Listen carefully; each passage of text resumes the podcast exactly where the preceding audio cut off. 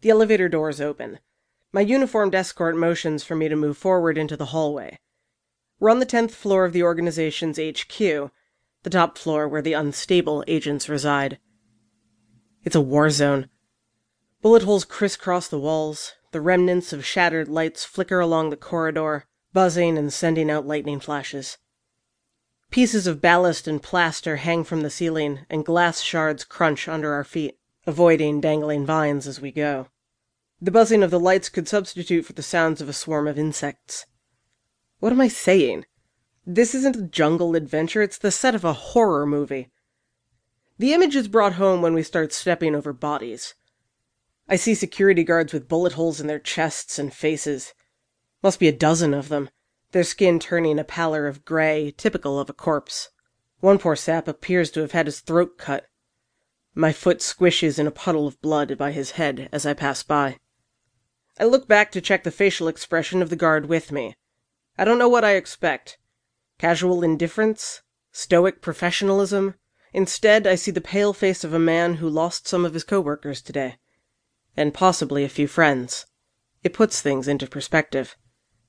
We turn a corner and come upon a makeshift command center in the middle of the corridor. A group of armed men lined up with riot shields, helmets with face shields, and bulletproof vests form a human barricade in front of the command center. A barricade against what, I have no idea. I'm guessing the person or persons responsible for the carnage behind me. I see O'Neill hunkered down by a monitor, pointing out something to one of the guards. Wires run from the back of the setup to a junction box hanging from the ceiling. What's going on, Denny?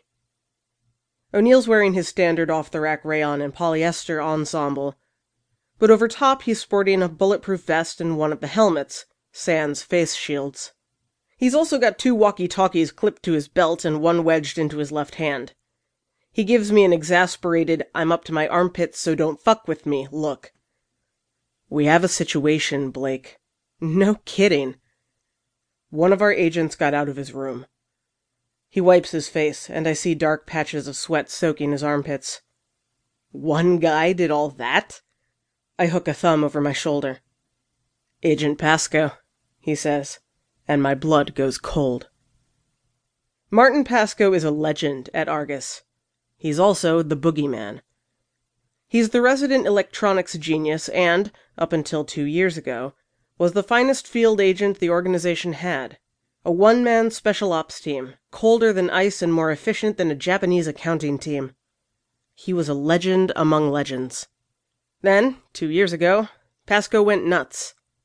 Most likely there were symptoms before that point, but no one wanted to admit it. He finally had a psychotic break during an assignment, and Argus had to send a team to drag him back home. Rumor had it some of the team, and a few civilians, didn't survive the experience. For the past two years, he's been a resident up on the top floor with the rest of the crazies, periodically being dragged out of mothballs for consultant work.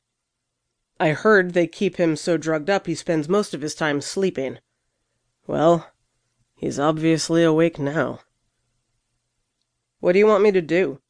I ask. Man, I don't want to be up there. I want to be back in my room watching The Simpsons. Agent Pascoe circumvented our video surveillance. He ran a tape loop so as to appear he was asleep in bed. In reality, he left his room, killed the security guard on detail, and then used the elevator shaft to access. What? I catch a glimpse of O'Neill's face in the light from the monitor. He's not sweating because of the close quarters or from an adrenaline rush.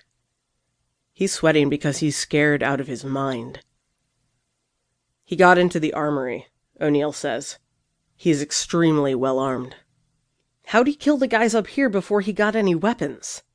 I'm sure I don't really want to know the answer, but I ask the question before good sense kicks in. He used his bare hands. He says it like I'm the biggest idiot in the world, which maybe I am for coming up here. Agent Pascoe is our finest hand to hand combat expert. He trained a good number of our agents and most of the security staff. Not well enough by the looks of things, I say, looking back at the bodies littering the floor. You son of a bitch!